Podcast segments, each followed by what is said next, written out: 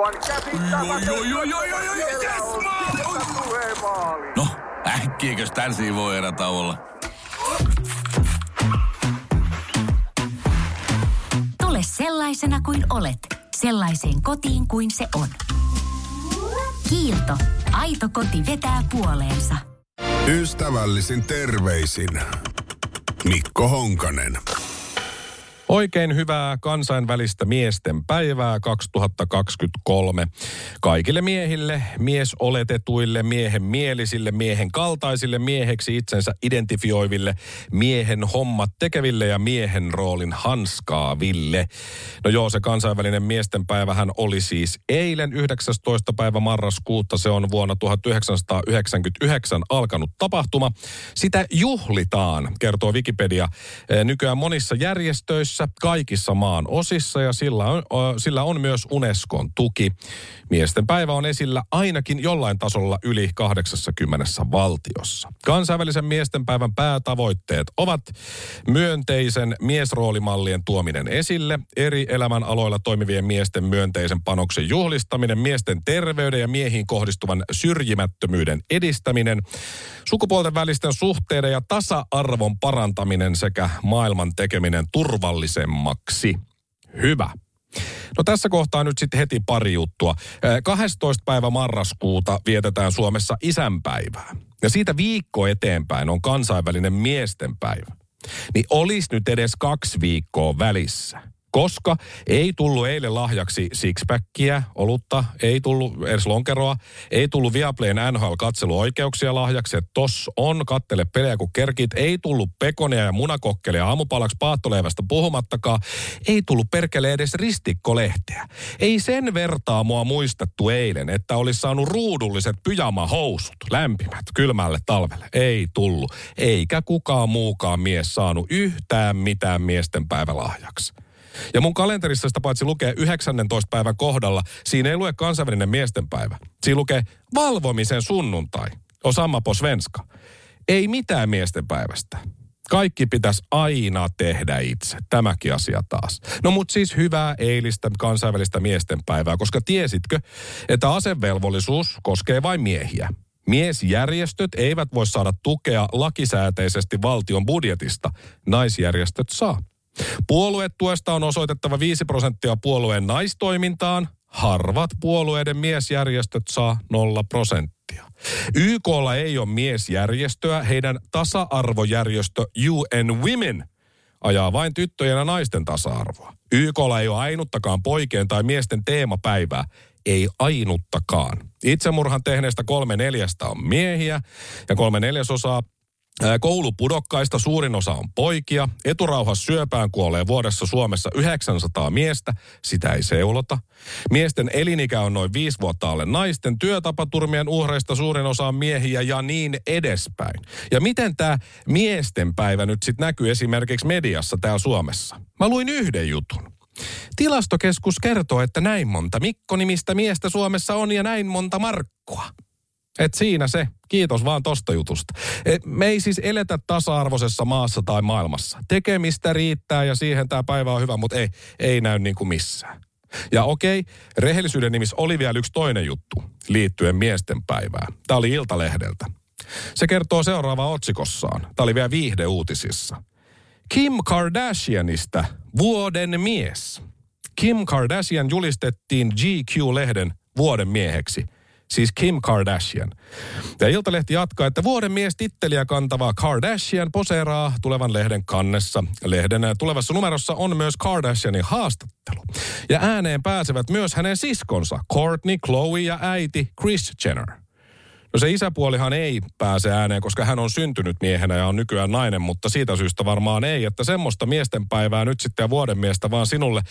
Tämä oli kyllä sillä lailla niin kuin uutinen mullekin, että mä en tiennyt, että tämä GQ-lehti on edelleen olemassa. Hyvä kun se on. Mutta olisi nyt voinut ehkä jonkun muun valita nyt sitten tuohon, kun oli kansainvälinen miestenpäiväkin just. Ja, ja se oli tietysti myös ehkä uutinen, jos meni ohi tämä homman, että Kim Kardashian on siinä lehden kannessa vaatteet päällä. Hänellä on oikein kravattikin siinä ja sormiaan nuolee sillä tavalla. No miksi Kim Kardashian on vuoden mies? Perusteiksi tittelille sanottiin muun muassa Kardashianin alusvaatebrändin Skimsin lanseeraama miesten mallisto. Siinä se. Se riitti. Sillä tavalla.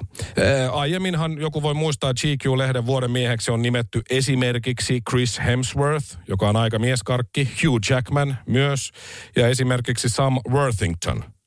No nyt sitten vuoden 2023 vuoden mies on Kim Kardashian. Eli tänä vuonna nyt sitten suurin osa miehistä voikin sanoa, että panisin vuoden miestä. Joka vuoshan sitä ei ole ehkä voinut niinkään sitten ainakaan kaikki sanoa. Mutta siis onnittelut silti Kimille. Feminismin tuoreen valloitus on siis se, että naiset omii vuoden mies valinnan. No onneksi sitten tasapuolisuuden nimissä ja tasa-arvon nimissä miehet voi nykyään osallistua missikisoihin ja onhan jossain joku mies missikisat myös voittanut, että kai tämä on nyt sitten tasapeli. Ystävällisin terveisin Mikko Honkanen. Laitan tähän loppuun vielä tämän passiivis-aggressiivisen hymiön. Noin. Ystävällisin terveisin Mikko Honkanen. Viime viikolla se tapahtui taas, kuten MTV Uutiset kertoo. Sarja Syömäri iski ja tällä kertaa hän iski Hämeen linnassa. Ja Maikkari jatkaa, että kyse ei kuitenkaan nyt tällä kertaa ole pahamaineisesta herkkusuusta. Tässä on nyt siis kaksi suomalaista supersankaria, Sarja Syömäri vastaan herkkusuu. Vähän samalla alalla kilpailevat nämä pahamaineiset viholliset ja, ja toistensa nemesikset. Mutta siis Hämeenlinnassa sijaitsevaan ravintolaan iski viime viikolla Sarja Syömäri. Ja poliisi kutsuttiinkin sitten Raatihuoneen kadulla sijaitsevaan ravintolaan paikalle petoksen vuoksi.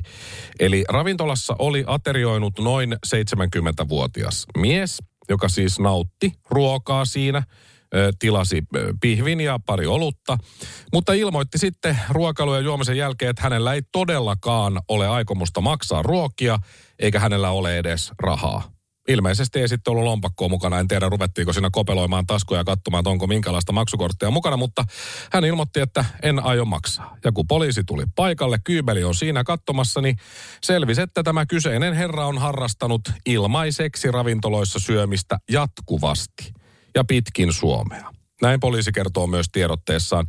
Tässä kohtaa niin luulisi jotenkin ja toivoisin myös, että ravintoloille olisi lähetetty – tämän miehen justiin kuva, ja se olisi siellä jossain, ö, ehkä nyt ei ihan menussa esillä, mutta jossain piilossa vaikka, että jos tänne herrasmies tulee tänne syömään ja tilaa jotain, niin älkää myykö sille mitään, mutta, mutta kuitenkin hän on siis tehnyt ja harrastanut tätä, se on ihan niin kuin harrastus hänelle. Hän, hän on rikollinen ja, ja tämmöinen oikein paha, paha peto tässä.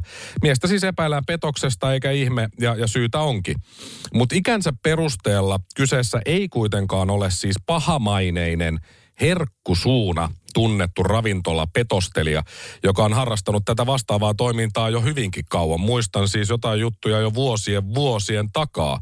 Tämä herkkusuu taas, hän on viisikymppinen ja mieshenkilö myös poliisitiedotteessa muistaa mainita, että tämä, tämä tuota, no mä unohdin jo, Sarja Syömäri, niin hän on siis huomattavasti vanhempi kuin herkkusuu. Eli herkkusuu vastaan sarjasyömäri, mutta sitten kävi myös ilmi, että tämä uusi sarjasyömäri onkin äh, syöjäkostaja ei ehkä sarjakostaja, sekin voisi olla, mutta syöjäkostaja.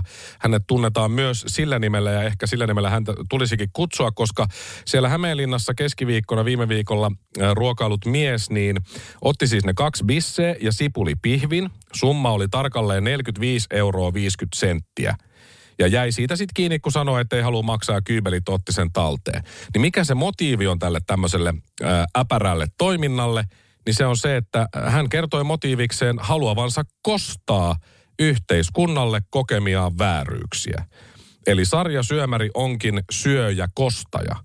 Mitä ne vääryydet, joita 70-vuotias mies on sitten kokenut yhteiskunnan toimelta, en tiedä. On myös ehkä hieman väärin kostaa yhteiskunnan äh, tarjoamat ja lahjoittamat vääryydet just sitten täysin syyttömille ravintoloille ja näin.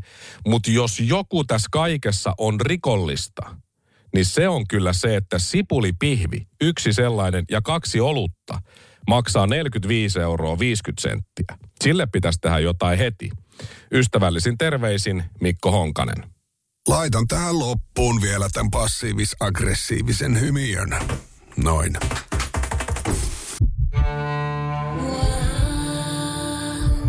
First One. Ensimmäinen kyberturvallinen ja käyttäjäystävällinen videoviestinnän ratkaisu Suomesta. Dream Broker.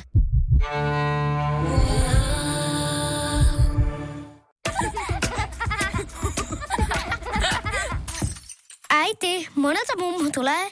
Oi niin.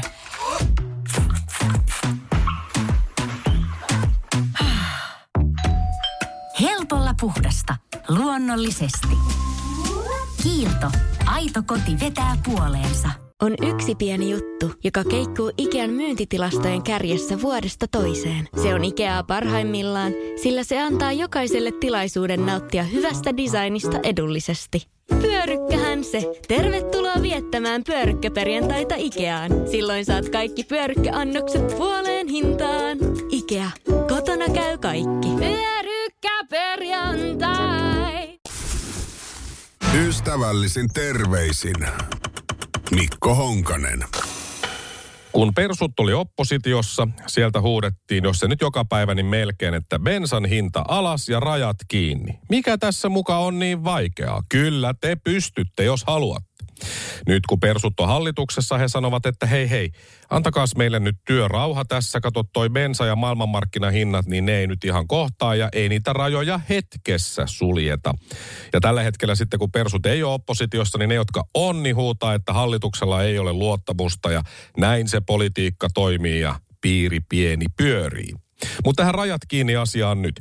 Iltasanomilla oli hyvä juttu, jossa haastateltiin asiantuntijaa, joka sanoo tästä rajakriisistä, että Venäjä yrittää saada Suomen tekemään mahdottoman valinnan. Onko tosiaan niin?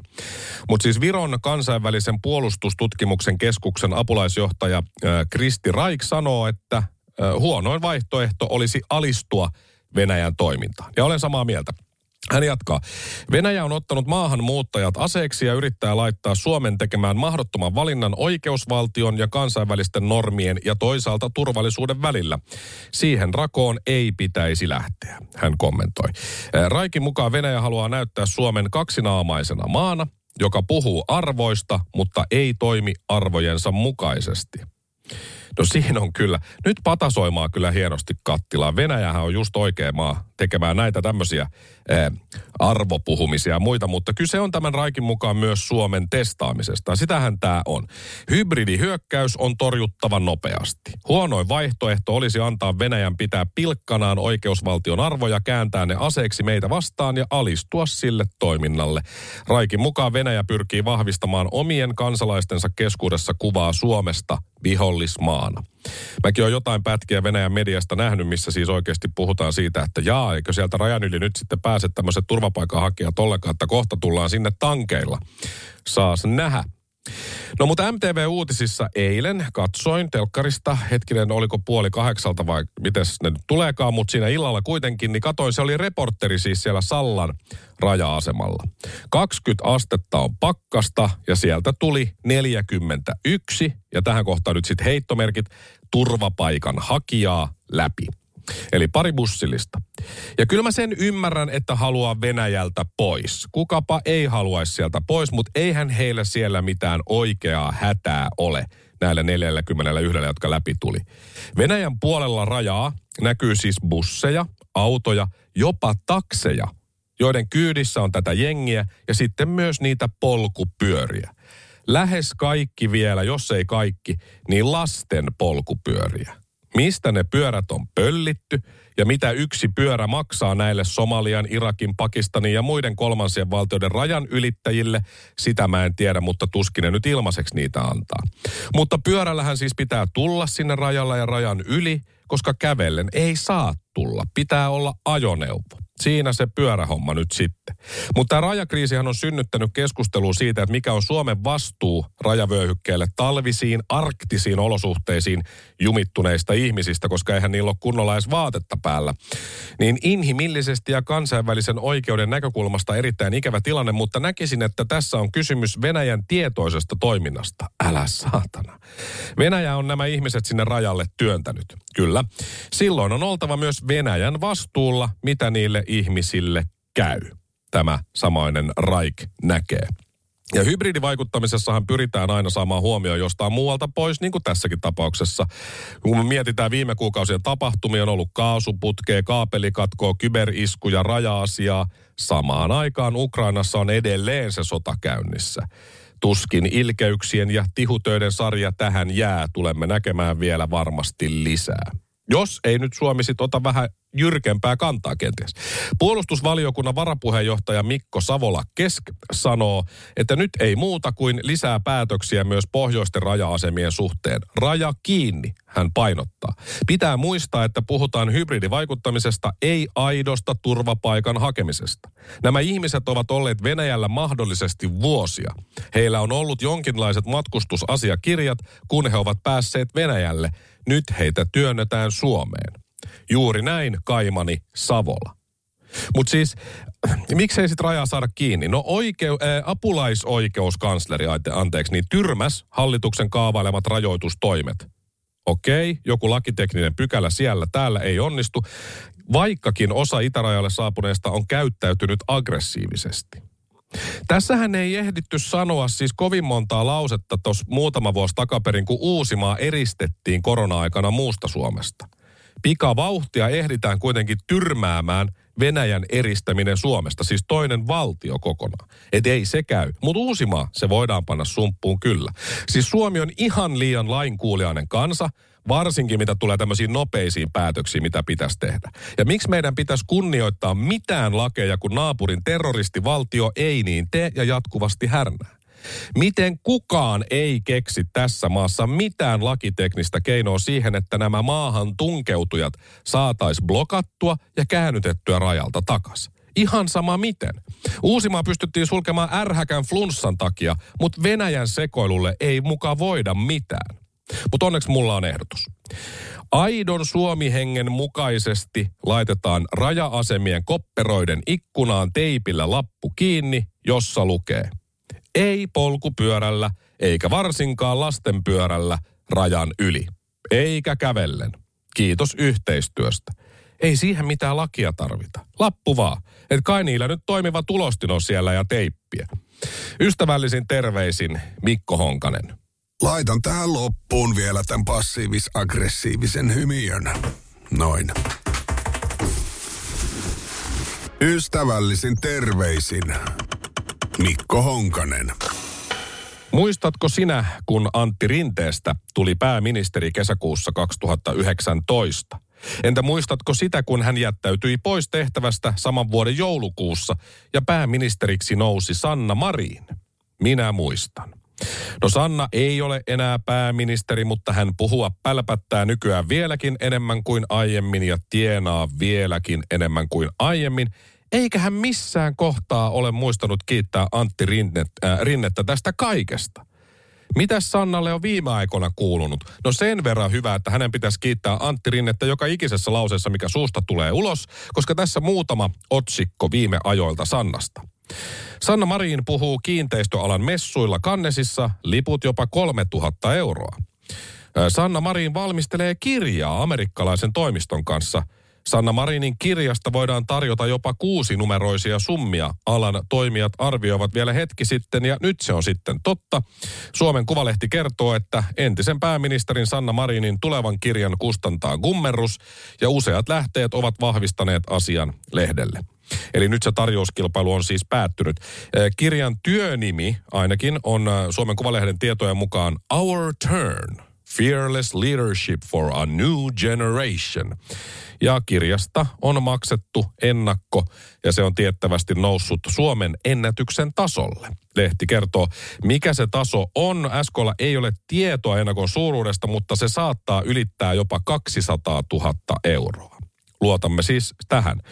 Helsingin Sanomien aiempien tietojen mukaan kirja käsittelee muun muassa Marinin suhdetta mediaan. Siitähän hän on ollut hyvin, hyvin sellainen niin kuin kriittinen ja sanonut sitten, nyt kun hän ei ole enää pääministeri, niin voisitteko olla puhumatta ja kirjoittamatta minusta mitään. Kiitos.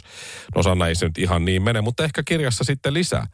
Mutta kirjasta oli siis eh, kilpailutuksessa tässä tarjouskilpailutuksessa näiden kustantamoiden välillä mukana myös näyte, joka oli sitten tietojen mukaan elämä kerrallinen – ja silti ei ole vahvistettua tietoa siitä, kirjoittaako Sanna Marin kirjaa edes itse. Selvä. Elämäkertakirja, hän ei kirjoita itse. No ehkä se joskus menee näin, mutta mä kyllä itse tykkään siitä, että jos itse on oikeasti kirjoittanut. Mutta ehkä se nyt ei ole sitten nykypäivää ja onhan sillä kiireitä, ymmärtäähän sen. Ja ei kai se nyt väärin ole, että saa hirveästi rahaa ja kirja tulee näin. Mutta onhan tämä myös hauskaa. Että ensin halutaan poliitikoksi ja luvataan olla pienen ihmisen asialla, niin kuin aina. Sitten päästään poliitikoksi ja luvataan olla kaikkien ihmisten asialla, mutta varsinkin niiden pienten ihmisten asialla. Sitten jätetään politiikka, kun vaalivoittoa ei tulekaan, ja aloitetaan rahakas vaikuttaja persoonan ura, ja sanotaan äänestäjille vaan, että no, koittakaa pärjäillä. Et sama kuin menee lennolle ateistina, mutta sitten heti kun käy jotain, se lentokone alkaa putomaan, niin sitten rukoillaan niin tunteella, niin tunteella kädet ja ihan harras meininki. Tai pelataan rakkaudesta lajiin jotain, ollaan niin seuran miehiä ja pelaajia, kunnes tulee sitten se iso tarjous pahimmalta kilpailijalta, että mihin laitan nimeni alle, hei hei, pitäkää tunkkinne. Tai oppositiossa tiedetään aina paremmin, mitä pitäisi tehdä, mutta kun ollaan hallituksessa, niin ei voidakaan tehdä sitten yhtään mitään. No, omat arvot tulee ainakin hyvin esille, kun ensin ollaan kansan parissa huutelemassa, että kuulkaa toverit, minä olen se muutos, jonka te haluatte. Ja sitten kuukausi myöhemmin vedetään kymmeniä tuhansia euroja kuukausipalkkaa toverit on jätetty.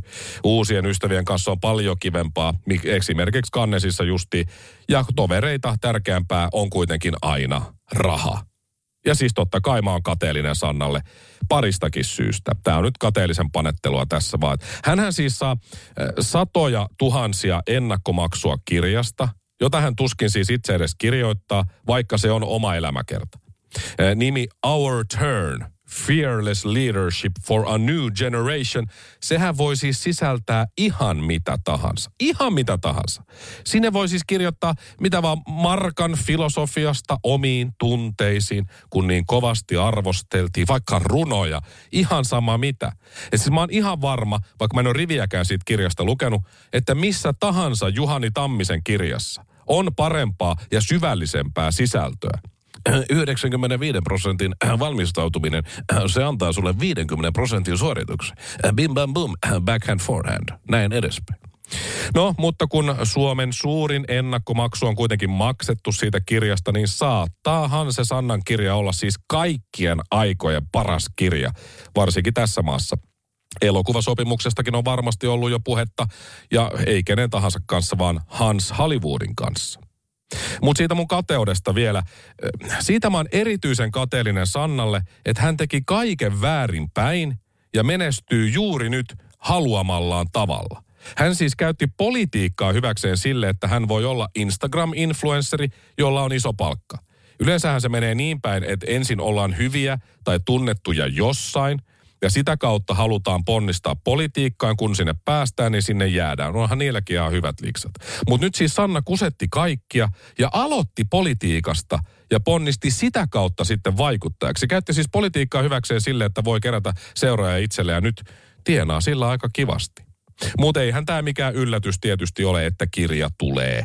Tämä tapahtuma oli itse asiassa mun vuoden 2023 bingo-lapussa. Hetkinen tuosta. Bingo! Lopuksi vielä kritiikkini siitä kirjasta. Lukematta paskaa. Ystävällisin terveisin Mikko Honkanen. Laitan tähän loppuun vielä tämän passiivis-aggressiivisen hymiön. Noin. PS. Jos sinä kirjan heti ensimmäisellä sivulla lukee, että tämä kirja on omistettu Antti Rinteelle. Ilman sinua en olisi tässä. Sanna saa vähän anteeksi vähän. Ystävällisin terveisin Mikko Honkanen. Tänään tutustutaan Suomen parhaaseen anteeksi pyytäjään. Hän on pelkästään tällä viikolla pyytänyt jo kahdesti anteeksi, mutta palataan niihin kohta. Aloitetaan kuitenkin kymmenen vuoden takaa. Vuonna 2013 näyttelijä Aku Hirviniemen harkintakyky petti hitti Ben Lagaalan jatkoilla. Mies nimittäin rusikoi Seiskan paparatsin autoa Venä, äh, joo, pystillään, Venla pystillään. Tämän jälkeen näyttelijä jahtasi paparatsia öisen Helsingin sydämessä. Tilanne päättyi siihen, kun Akulta loppui kunto ja mies lyhistyi maahan. Seiska antoi lopulta armon käydä oikeudesta kirjoittavat. Sovimme, että mikäli Aku suostuu julkiseen anteeksi pyyntöön, niin unohdamme muun muassa rikosilmoituksen teon näin toimittiin ja taas ollaan hyvää pataa. No sitten Iltalehti kertoo pari vuotta myöhemmin, että Aku Hirviniemen esittämä hahmo Hannu Pakarainen oli laulukilpailu parodiassa Kingi-ohjelmassa esiintymisvuorossa viimeisenä. Hahmon show koostui ö, sotahuumorista, Finlandian rockiversiosta, pyrotekniikasta ja Suomen lipun tallomisesta. Kovin monella muulla kuin Hirviniemellä tuskin olisi pokkaa sohia tällä tavalla isänmaallisuutta. Hirviniemen hahmo siis sytytti Suomen lipun tuleen, talloi sitä sen jälkeen ja meinasi vielä kusta sen päälle, mutta se estettiin. Kun tapauksesta tuli runsaasti negatiivista palautetta, Aku kommentoi näin. Vähän tässä aina hölmystyneenä on, että mitä tuli tehtyä. Mutta kyllä ihan sellainen fiilis on, että kiva, hauska show on ollut. No myöhemmin hän pyysi sitten kyllä anteeksi. No sitten vuonna 2018 34-vuotias Hirviniemi vokotteli kaksi 17-vuotiasta tyttöä kotiinsa. Hän halusi heidän kanssaan esimerkiksi saunaan. Ja 2020 Turun hovioikeus tuomitsi Aku Hirviniemen syylliseksi kahden 17-vuotiaan tytön seksuaalisesta ahdistelusta.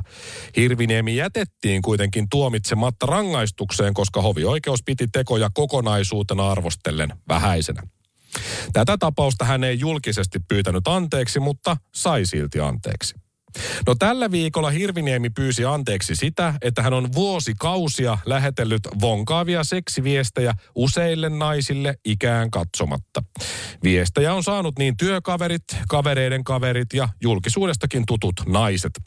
Naiset ovat kokeneet Akun limaiset lähentelyyritykset ahdistavina. Samaan aikaan Aku on seurustellut ja saanut myös lapsen kumppaninsa kanssa. Hän pyysikin viestittelyä anteeksi erityisesti Sonjaltaan. No keskiviikkona Aku Hirviniemi oli keikalla Helsingissä, jossa hän vitsaili sitten tästä seksiviestikohustaan. Vaikka hän kertoi aiemmin, että on jo hakenut apua. Ei vaikuta siltä, että hän on sitä apua saanut tai että siitä on ainakaan ollut apua. Hän pyysi loukkaavaa käytöstään ja alentuvaa kohtelua. Joko arvaat? Kyllä. Anteeksi. Radio Cityn päivän saamien tietojen mukaan Aku Hirviniemi aikoo seuraavaksi lentää Hornet-hävittäjällä Venäjän rajojen sisäpuolelle. Hän ei tee tuhoa, mutta hän loukkaa kuitenkin Venäjän ilmatilaa. Venäjä suuttuu kovasti, mutta Aku pyytää laskeuduttuaan anteeksi ja Venäjä leppyy. Venäjä antaa anteeksi myös sen, että Aku on soutuveneellä soudellessaan vetänyt isoa ankkuria perässään ja tuhonnut siinä samalla Venäjän datakaapeleita. Jari Sillanpää on pyytänyt sekoilujaan anteeksi, mutta koska hän on myös sanonut, että ei kadu tekojaan, on Aku Hirviniemi varmuuden vuoksi pyytänyt Sillanpään puolesta niitäkin anteeksi. Hirviniemen on myös nähty koiran kanssa lenkillä, eikä hän ole kerännyt jätöksiä, vaan jättänyt ne keskelle kävelytietä höyryämään. Ja kun hänelle on tästä ohikulkijat huomauttaneet, on Aku pyytänyt anteeksi. Ja sehän on sitten sillä selvä, koska kyllähän nyt Riihimäelle paskaa mahtuu. Kerran kävi niin, että Aku Hirviniemi pysäköi autonsa keskelle pyörätietä ja pyörille tarkoitettua väylää. Kun ensimmäinen GoPro-otsassa kiinni suhannut pyöräilijä törmäsi Akun autoon ja oli valmiina raivoamaan asiasta, hän leppyi, kun Aku rullasi auton ikkunan auki ja pyysi anteeksi. Yksikään pyöräilijä ei loukkaantunut henkisesti lainkaan, vaikka Akun auto oli siinä kaksi viikkoa.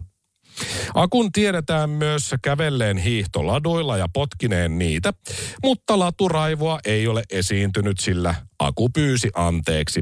Saahan sitä nyt ladulla kävellä, kun on niin hauskakin. Aku on kuitenkin huono pyytämään anteeksi, jos ei jää kiinni.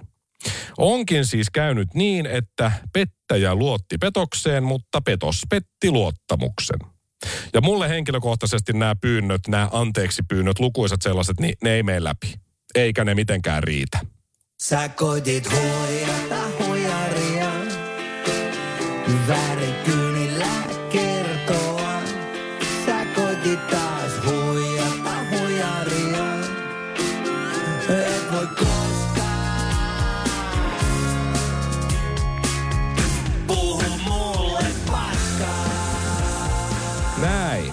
Ystävällisin terveisin Atomi Rotta ja Mikko Honkanen. Laitan tähän loppuun vielä tämän passiivis-aggressiivisen hymiön. Noin.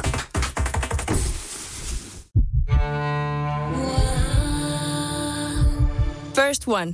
Ensimmäinen kyberturvallinen ja käyttäjäystävällinen videoviestinnän ratkaisu Suomesta. Dream Broker.